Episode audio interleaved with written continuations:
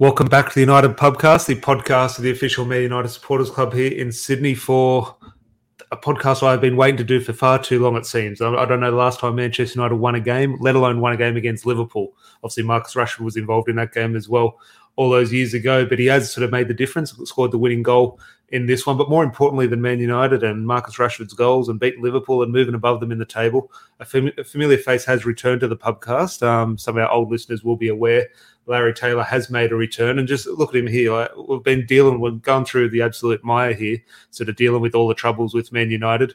Larry sort of Billy struts his way back in after a 2 1 win against Liverpool and says, I'm back. Well, I'm happy to discuss Man United now. So um, talk to me, mate.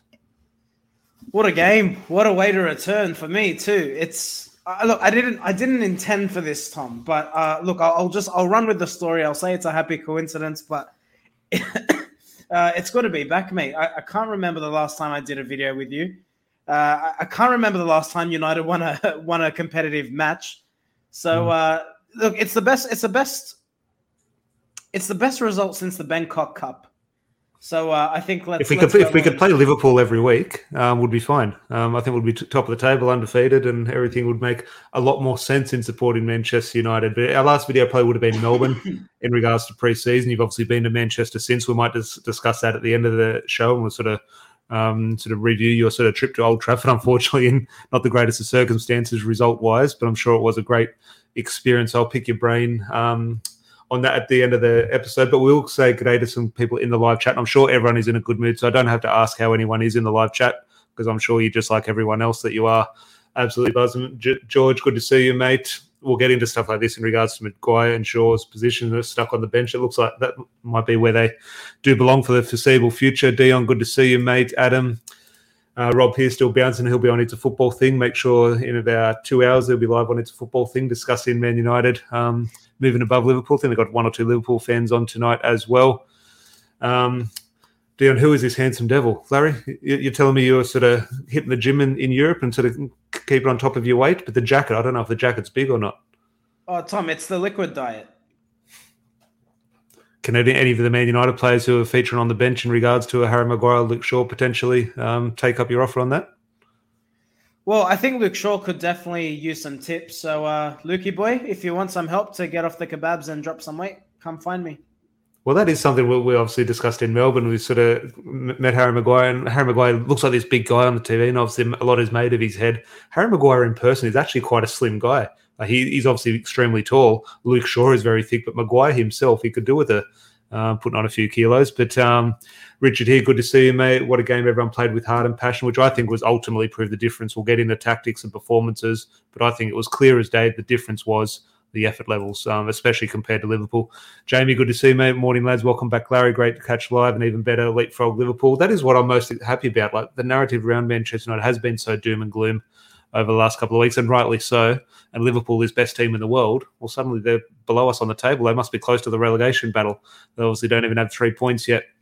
Sully here, evening fellas. What a time to be alive. Martinez can have three, two, one points, or all th- all of the points in the three, two, ones and the keys to the city while we're at it man of the match for me. And it'll be interesting sort of weighing up performances. And obviously, he's got a new defensive partnership in Rafael Varane as well. But I think Lisandro Martinez is, I think he's already a cult hero, Larry. So if you are a big fan of Lisandro Martinez and everything about his performance, do hit a like on the video. That would be great. Um, Borche here, Football Capital. Good to see you, mate. Ashby here, evening lads. Better atmosphere on Saturday night. Well, we will be at Scruffy Murphy's if you are in Sydney. Um, if you do want to continue on Man United sort of good form and watch Casemiro's debut away at Southampton. The Man United Supporters Club here in Sydney will be at the pub on um, Saturday night, so do come along. My mum here. Welcome back, Larry. Thanks, Claire. Pleasure to be back.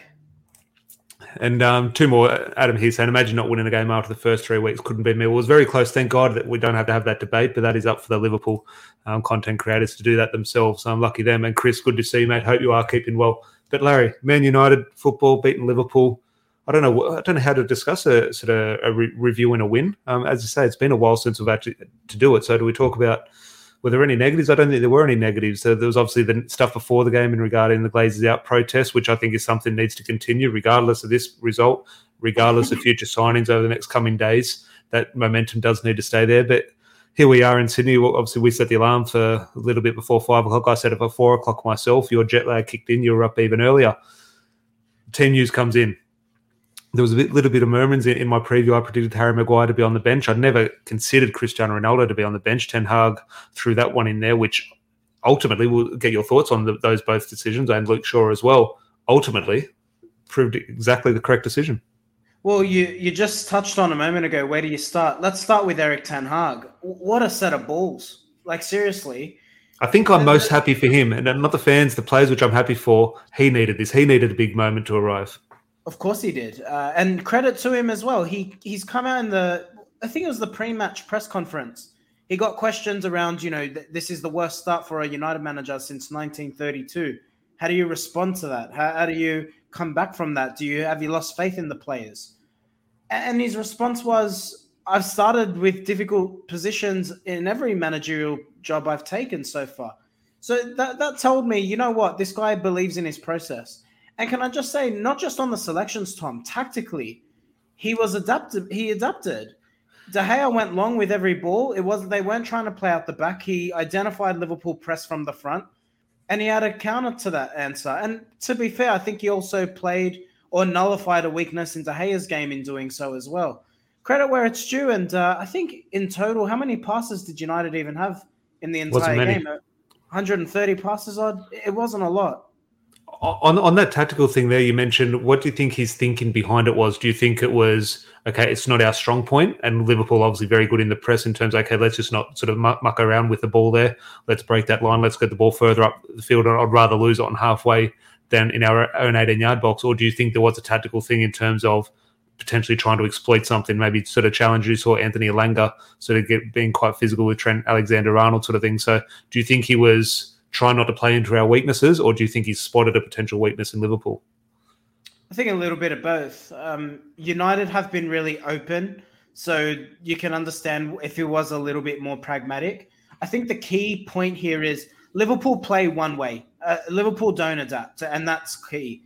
So if you know that Liverpool are going to try and play on the front foot, try and put their their forward players in that narrow channel and put everyone in that six yard box, the the the fullbacks play quite high. Ten Hag clearly, and I mean, we saw it after the Brentford game. He, he he made a point of making these players run 13.8 kilometers. He put out a team to run first and foremost, and he set up so we could counter Liverpool's one and only outlet in terms of how they play. So credit where it's due, and the, the most credit I, I will say in terms of Ten Hag, it wasn't what you'd call a traditional counter-attacking setup. United did press at times but it was selective pressing. And that's the hmm. most impressive thing about the performance. I felt United kept the ball when they needed to, but they overall set up to counteract Liverpool. And you have to say credit where it's due. If you look at Elanga's selection, he had Trent Alexander Arnold on toast a couple times. So you talk about the you talk about the running and you talk about energy with certain players in terms of the way the game sort of tactically played out in regards to that there's a feeling at the start of the game, and obviously there was the energy in the air in regards to the protest before the game. Casemiro's unveiling on the pitch, so there was an atmosphere building. Obviously, Liverpool were in town, so it had that big game feel. Lisandro Martinez, after the first couple of seconds, hit um, Mohamed Salah, gave away a foul, and sort of got in his face, and the crowd reacted to that. And so many times over the years, uh, and I've been sort of critical of other clubs in terms of when Man United come to town, it's it's their biggest game of the season. I think, well, why aren't the fans up for the other games of the season? And, and you always get the feeling like, imagine going to an Elland Road or even a Brentford or a club like Brighton or something. It's Man United are in town. There's this huge atmosphere, and sometimes you get the feeling at the start of the game that the crowd's just on top of it, and the crowd are just going to get their way in regards to their buzzing, and their their team is going to feed off that energy. I felt we'll feed. I felt our players were feeding off the energy from the crowd, and that there was things like, okay, the protests Casemiro's unveil. I think a huge thing, which got me gave me goosebumps before the game, was Casemiro going over and shaking Roy Keane's hand. Something, nothing, shaking shaking a guy's hand, but something like that to sort of spread that positivity. And do you think? What do you think was the more sort of deciding factor? Do you think it was the players and the tactical approach, or do you think it was playing the occasion and we lifted to it and Liverpool couldn't deal with it? United started, excuse me, United started on the front foot I think the key point with the Old Trafford crowd was the opportunity for Elanga. United could have been on the front foot early. Even before that, Rashford had a good opportunity. I think he just stumbled on the ball a little bit and gave Van Dijk an opportunity to catch him. So United started with a few half chances, and I think that got the crowd going. If you actually look at the last two games, Brighton, we, we just never got going. Even the goal was shambolic in, in the nature it was scored. And then Brentford, we didn't even blink an eyelid. So you look at it all in all, it was the first time that the fans had a reason to cheer. United actually played with some energy, with some urgency. So naturally, the fans got excited by that. I think the Elanga moment was key.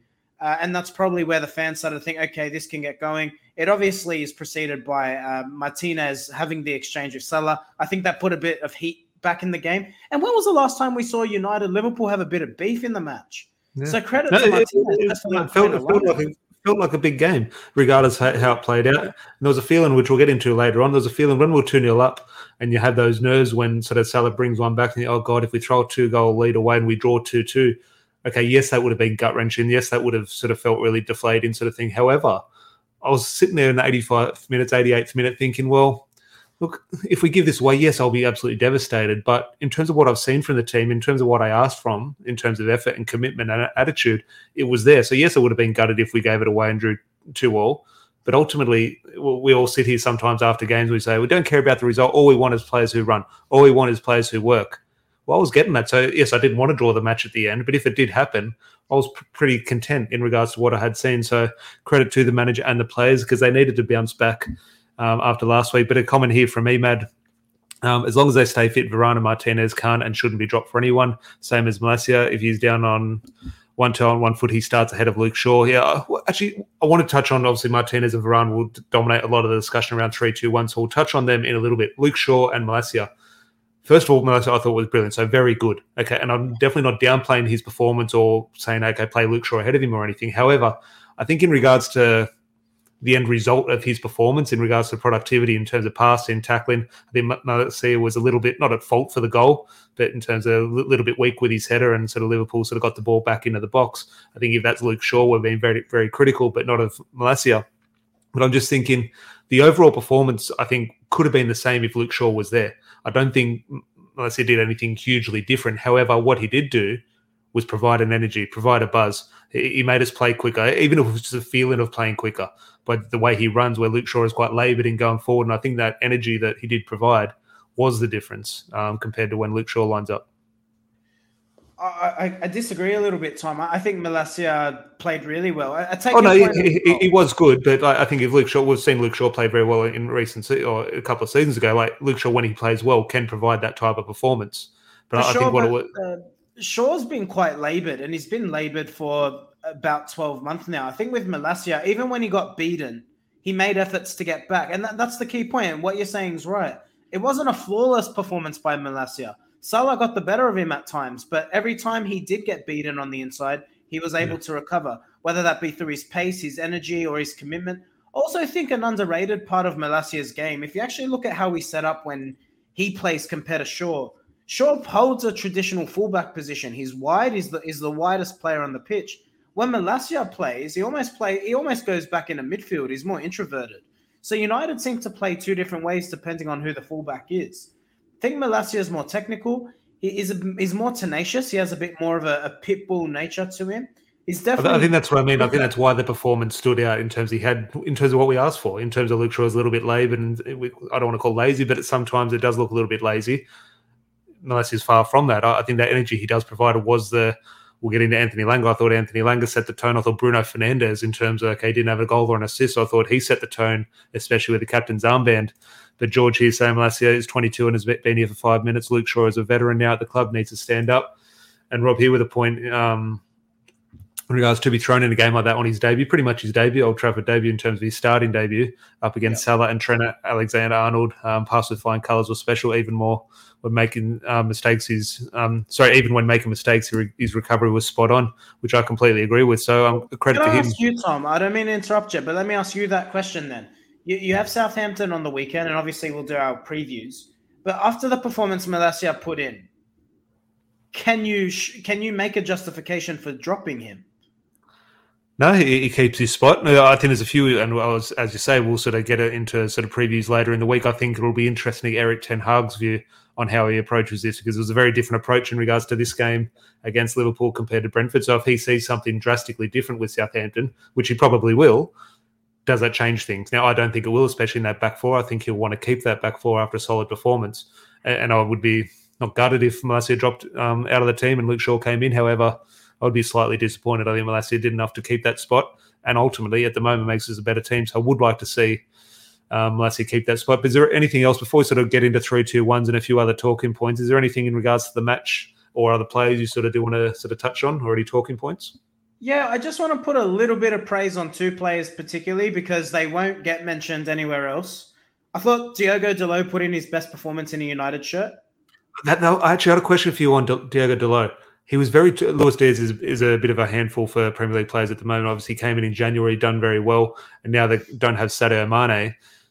He's a bit of their threat. Salah, okay, I know he scores. Got I don't rate Salah. I think Diaz is a better footballer. I know that makes no sense for me. The way I view football, he Diego Diogo Dalot got really close to him. Was that Diogo Dalot saying, "Geez, I don't want this guy to run at me. I'm just going to be physical with him and just make life hard"? Or do you think that was Erik Ten Hag sort of picking a fault in Diaz's game, or a little bit of both? I'm actually going to go an option three. I think Rafael Varane's communication, and again, this will be key in the three two ones. I don't think it's a coincidence that all our defenders, our back four, look so structured, so assured with Varane in that back four. And that's what I think it was. I actually think it was Varane's communication and positioning which kept Dalot in check. Because if you look at how shambolic we've been, even if you go as recent back to last game, Dalot's positioning at times is questionable. But with someone there talking to him, I just wonder is that that key difference? Diogo Dalot seemed to. It was very strange because you actually think of him as an attacking fullback. He seemed to understand that if he actually he backed off a little bit, which I thought was smart. He waited for Diaz to make a decision before he moved, and, and that's what a smart fullback does, particularly if someone has you for pace. So credit where credit where it's due. While he didn't do much going forward, defensively he put in a good performance. And uh, can I say Scott McTominay? Simple game, played extremely well. Comes in. That, that, that's the thing with Scott. And, and, look, you don't need to talk him up to me. Obviously, I'm one of one of his few fans, but I think it's one of the ones where that's what I want. A good performance, good six, seven out of ten. But this is where I say, okay, go in there. Casemiro comes in against Southampton. Maybe the Ten Hag, the game doesn't call for Scott McTominay against Southampton. What, he needs a job to do against Liverpool. Yeah, throw him straight in there. Do your one job come back out, you throw Casemiro in, and that is what we want from Scott McTominay. In terms of Casemiro coming in now, I think he's able to play. There's a comment here from Emad in regards to the formation was the winner playing with one six and having both fullbacks tuck into midfield when we had the ball uh, for a bit of extra cover. And, and I think it's one of the ones where I was discussing with Lewis, the Brazilian footballer, last night, having the ability to just have Casemiro by himself enables Fred, enables McTominay to play in that number eight position. Now, if they're going to sort of hold down that spot, that's up for, up for debate, and we'll have that answer in due course. But we don't have to rely on Scott McTominay to play a game that's not his role. I, I think a huge part of why Scott McTominay, obviously Erik Ten Hag said it was a magnificent display by Scott McTominay. I think the reason that bit was, I hate using this name in regards to sort of comparing him because obviously I'm not so sort of stay with me as I'm making this comparison. But I did have a feeling of Michael Carrick in regards to this game, not on the ball, defensively. I thought what he was doing, it might not look like he's flying into tackles or pressing. When we think of Scott McTominay, we think of okay, in your face and aggression sort of thing in closing the ball down. But what he was doing, he was stopping the supply into Firmino and into Salah. So he was cutting off those passing lanes, and a Jordan Henderson or a Harvey Elliott will get in the ball. They're looking forward to Salah or they're looking forward to Firmino. Scott McTominay was in the way. And suddenly that put provided a little bit of hesitation for those players. Then Jordan Henderson had to pass sideways or backwards. So it looked like Scott McTominay was doing nothing but he was changing the dictating of a play by Liverpool. And I thought that is why, from a manager's point of view, Erik Ten Hag will potentially, yeah, did see it as a magnificent performance. But in saying that, well done, Scott. Casemiro comes in for me. Yeah, I agree with everything you said. And even on the Michael Carrick point, I, I take, I get what you're saying. And I think that's the key difference. In a game like this, where you have a team that will play on the front foot at Old Trafford or, or away, that is the game for a McTominay or a Fred. I think McTominay is the more trustworthy player, which is why you saw him deputize as opposed to Fred. Um, but I, agree with you. I think nine times out of ten we are going to come against that lower block, and I think obviously Casemiro is a clear upgrade. I mean, I don't think enough has been made, and it's a great video you had last night, Tom, with Louise. But Casemiro, this guy is top five best in his position right now. Like Not I don't think enough is going in there. Not according to Graham Souness. Oh, Graham Souness is a dickhead. I, th- I, thought that was funny. If anyone hasn't seen Graham Souness says um, Casemiro has never been a top player over the last decade, which is um, I'd say an interesting take. But before we move on to three two ones, Larry, is there anything else? Obviously, you mentioned Diogo Dalot, Scott McTominay. Any other talking points in regards to the match before we move on? Uh, can I say just on Liverpool? I have to be a little bit critical here. Just the the, the tactician in me was very curious how they didn't start Fabinho. I just yeah. I thought that was. I think a lot of a lot of their fans are a lot of their fans sort of questioning Klopp in regards to that. And in terms of questioning Klopp, three games below Manchester United. I'm not asking any questions. He's obviously not going to be sacked, but questions do need to be asked. Why isn't Gary Neville and Jamie Carragher in at Melwood sort of giving a sit down inter- interrogation of Jurgen Klopp now? Because United's a bigger football club, and that's where the interest is.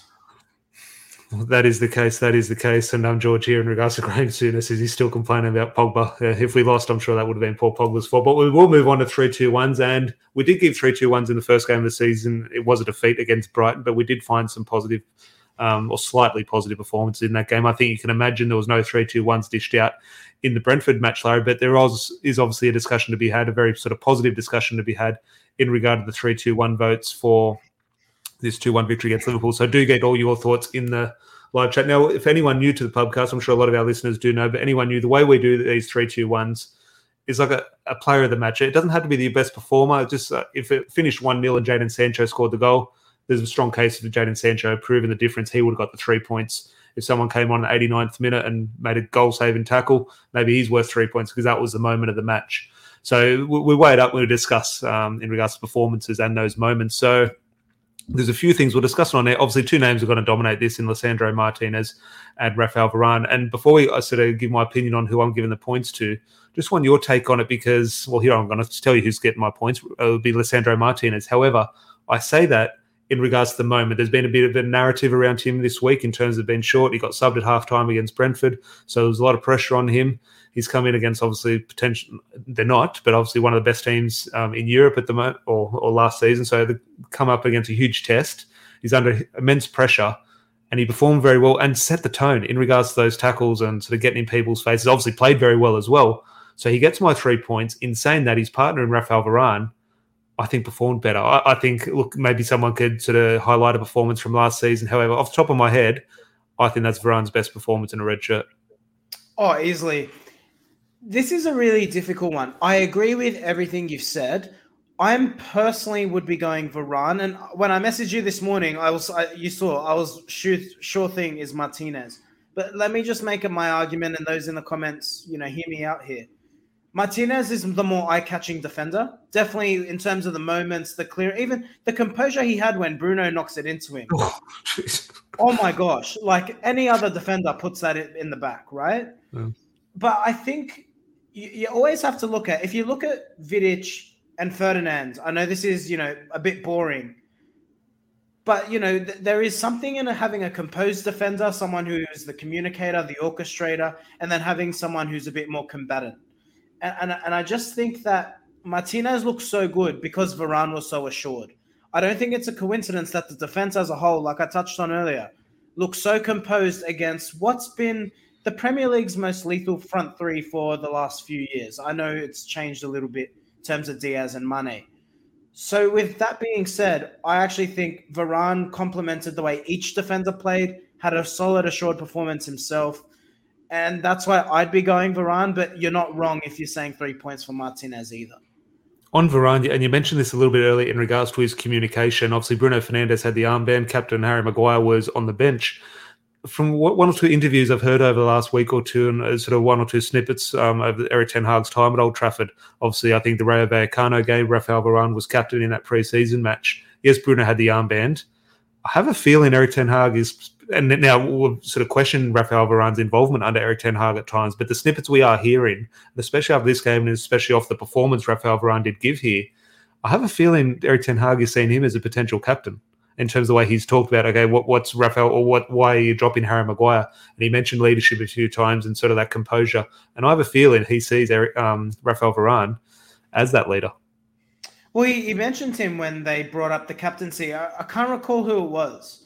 Um, pre-match, Ten Hag gets asked about the captaincy, he about Bruno, and he, he made a point about putting Varane in that conversation, yeah. didn't he? But that's what I mean. I just it's starting to sort of fester. I have a feeling that look, who knows what's going to happen with Harry Maguire? He might start against Southampton. Who knows? But I think Rafael Varane is firmly in this discussion, and he did captain the team in one of the preseason matches.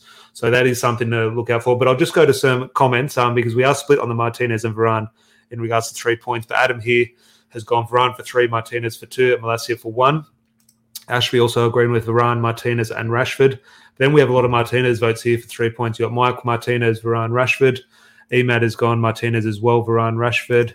George, um, Lisandro Martinez, Malacia, and Rashford. So there will be interesting one point. I think that is where the huge debate is. Dion, um, yeah, agreeing with that Martinez, Varane, and Rashford, and Rob Picker Malacia in there for his one point, but keeping Martinez. Do you want to cave and give it to the butcher? Cave and give it to the butcher just for the shoulder charge on Salah alone. Uh, maybe that maybe that edges it a little bit. And say, and as you mentioned, saving Bruno's bacon. I don't know what oh, Bruno God. Fernandes was doing there. Hey, I tell you, any other defender in world football, that go, that's an own goal. Like, oh my gosh. Or a handball, because uh, because what he did now, it's point blank, it's reaction. There's not too much thinking in, in regards to that. But the ball did come and he did move his chest, he did move his hand out of the way. So it was also very lucky, but also very well defended by Martinez. So fair play to him. And as I said, he is. It's very early in the days. He might score an own goal next week. Who knows? Fingers crossed he doesn't but he is working. And we called this when he did arrive in terms of one or two snippets we had seen and what Erik Ten Hag has spoken about. We did say this guy is going to be a cold hero. He's already got that status at the moment. Oh, falling already. in love with him. Just United have just slacked that aggressive bastard on the football pitch. Like since Herrera left, who's the only closest player I can think of. When was the last time United had an actual bastard in the team? Yeah. Particularly in defense, like you just you need that someone with a bit of an aggressive bite and uh, he definitely put. And can I just say, on the ball, he's so assured. Like oh, he's, good, he's a very good player. Yeah. yeah, like compared to Maguire in the same position, how shaky he's looked at times. Like this guy is a footballer. I think he's going to be a hell of a signing. No, definitely. Well, if you are happy with Lisandro Martinez and the three points, um, do leave a like on the video for the butcher. That would be great. I think we'll um, confirm Rafael Varane for the two points then. But I think it's interesting. A lot of people put Marcus Rashford for the one point.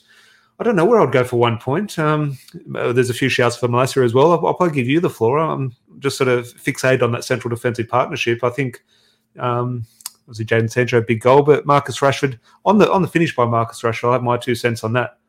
Good finish, okay, because it's a tricky position when you get it. Not a tricky position, but the textbook finish is open your body and curl it to the far post. And as soon as the goalkeeper's thinking that as well, so when you have time to think that it's the correct finish, the moment you hesitate and think, "Well, hang on, the goalkeeper's read that," you have to change your mind. That is when you miss those chances. And to be able to use the same technique and beat him at the near post, could you imagine if David De Gea was beaten at the near post? It'll be splashed all over the newspapers. Alisson gets beat at the near post every second week.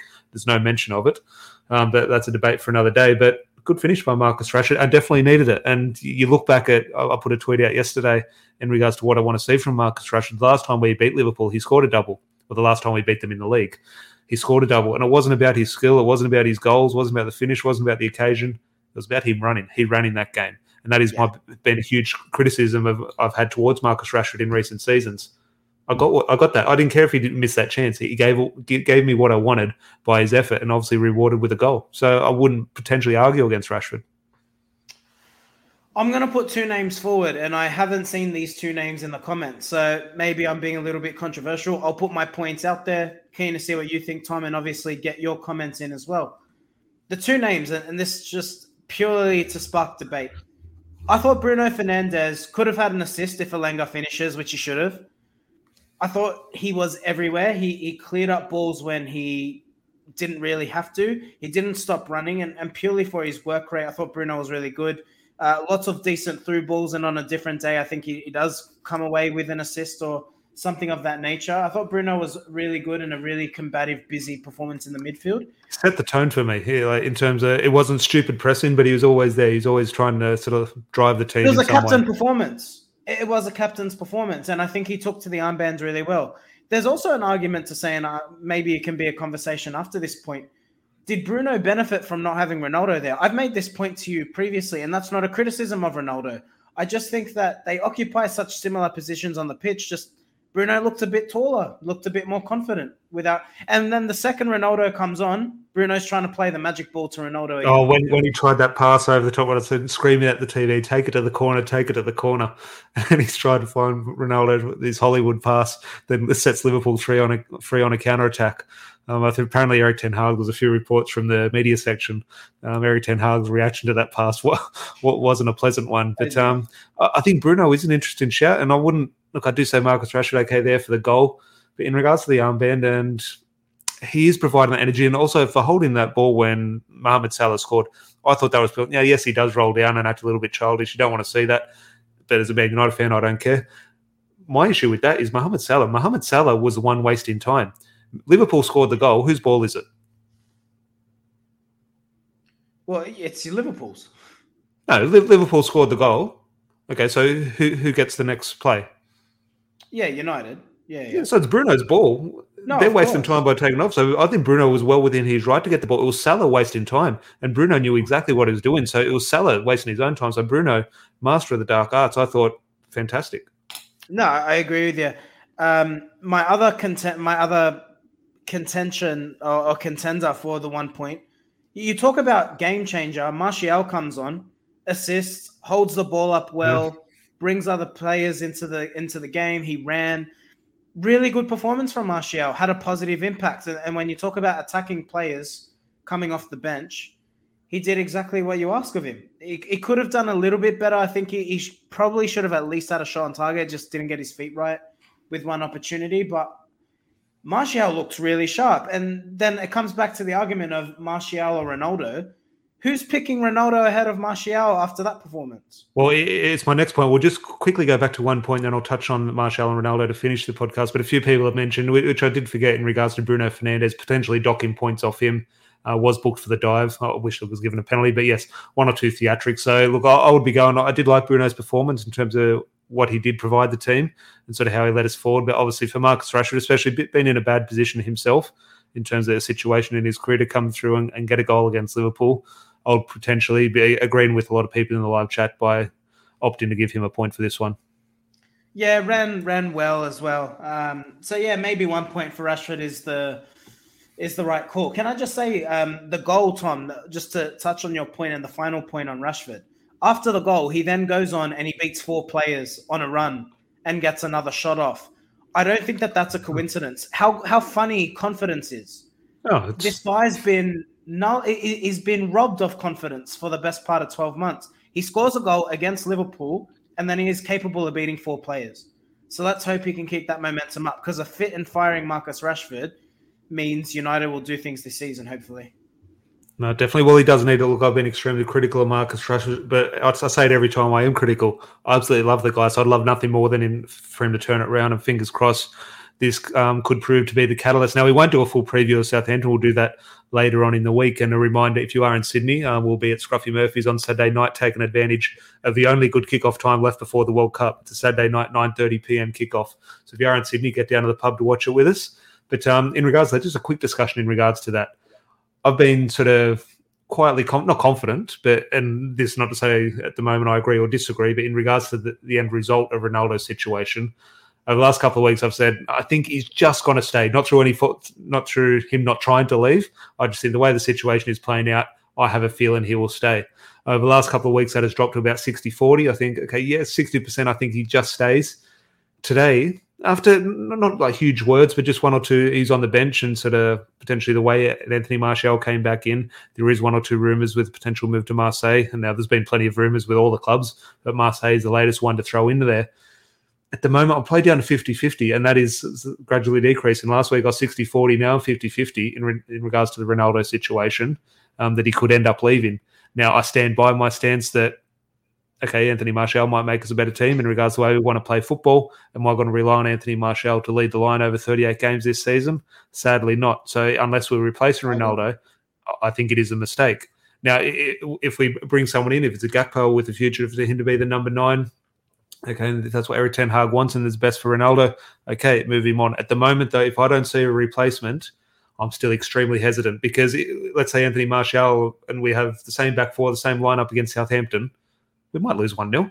suddenly we're, all the toys are going to go out of the Prem again. We're saying not good enough. We need investment, sort of thing. So we are not overreacting in regards to this performance, but we do need to remember the situation we're in. We've won one game against a team who hasn't won a game this season. So I think we do need to keep things in check. But um, just your latest thoughts on the Ronaldo situation in regards to how do you think it changes every day? At the moment, where do you sit? I think Ten Hag doesn't want him. I, I, and I think I think today was a power play by Ten Hag.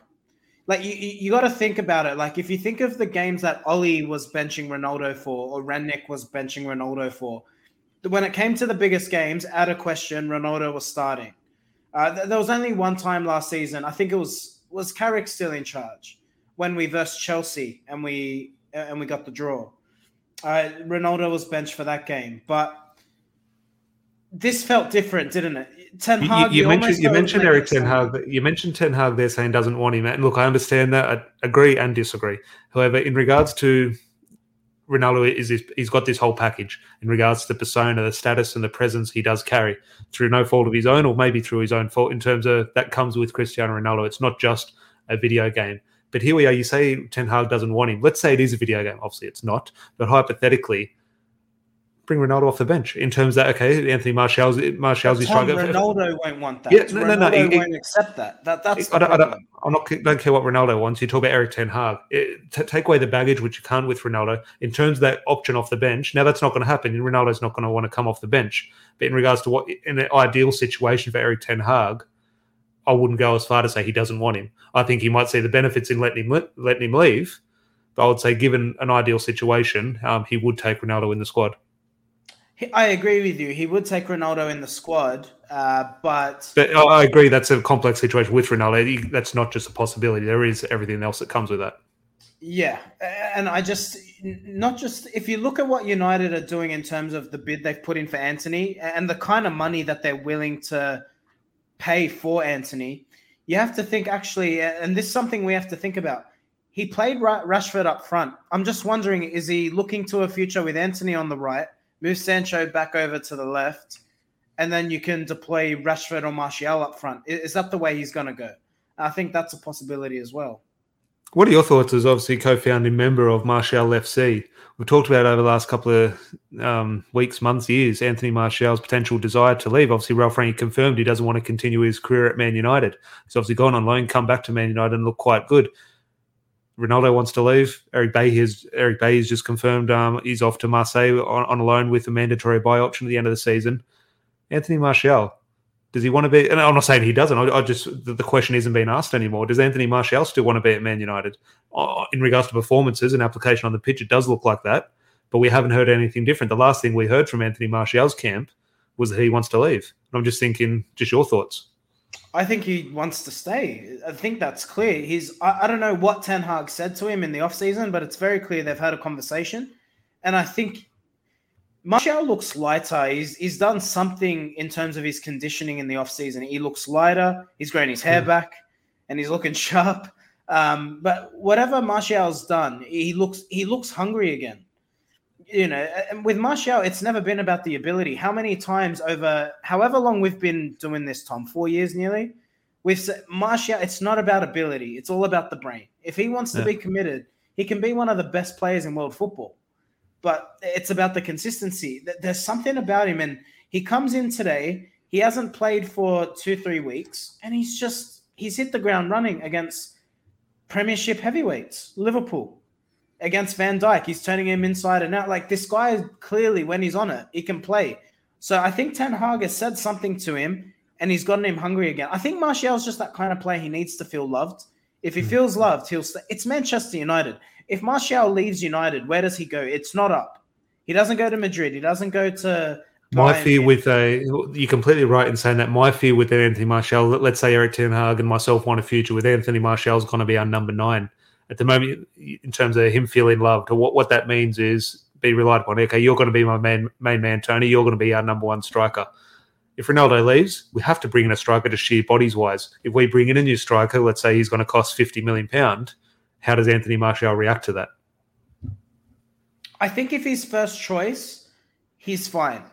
I think where he struggles, and whether this is right or wrong, where Martial's form has dipped off in previous years is when he's unjustifiably, in my opinion, been dropped. If you can think back to when we signed Alexis Sanchez, Sanchez, Martial yeah. was in a purple patch, and then he got dropped for no reason. He got he got shoved over to the right to accommodate the new signing, and then he played poorly on the right in a position he never played all season, and then he was dropped. And then, of course, he, he kicked off after that. And to be fair, put yourself in his shoes. I'd be kicking off too. So when he's played well, if he's playing well, then he justifies his spot. By the same token, though, if he's not performing, then you can't be guaranteed a position.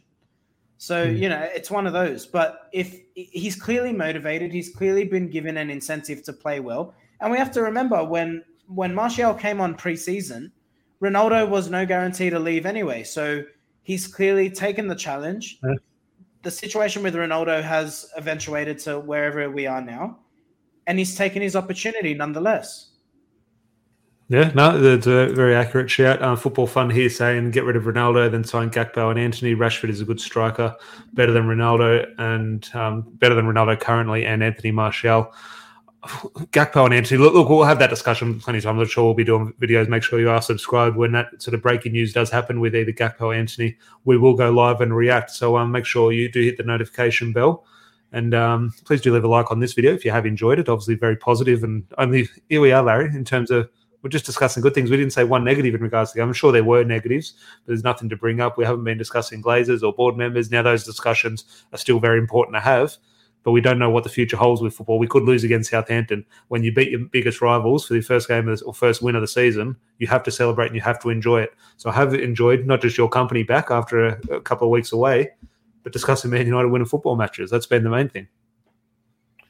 Long may it continue. Uh, I guess the key point here is as high and as happy as we feel now, it has to be a win against Southampton. It can't be a draw. It can't be a loss we have to go there and we, we have to go to St. Mary's and we have to get the three points. Otherwise, beating Liverpool means nothing. I think That's also, and yet, yes, a win, 1 0 win, deflected own goal in the 90th minute, no matter. However, I do think there is an element that the performance needs to be there as well. Uh, this needs to continue. Ten uh, Hag needs to sort of implement this sort of style and sort of mentality, and there needs to be an improvement. No, not off the Liverpool performance, but off the Brighton performance and off the Brentford performance. Things need to continue to improve, accompanied by the results themselves.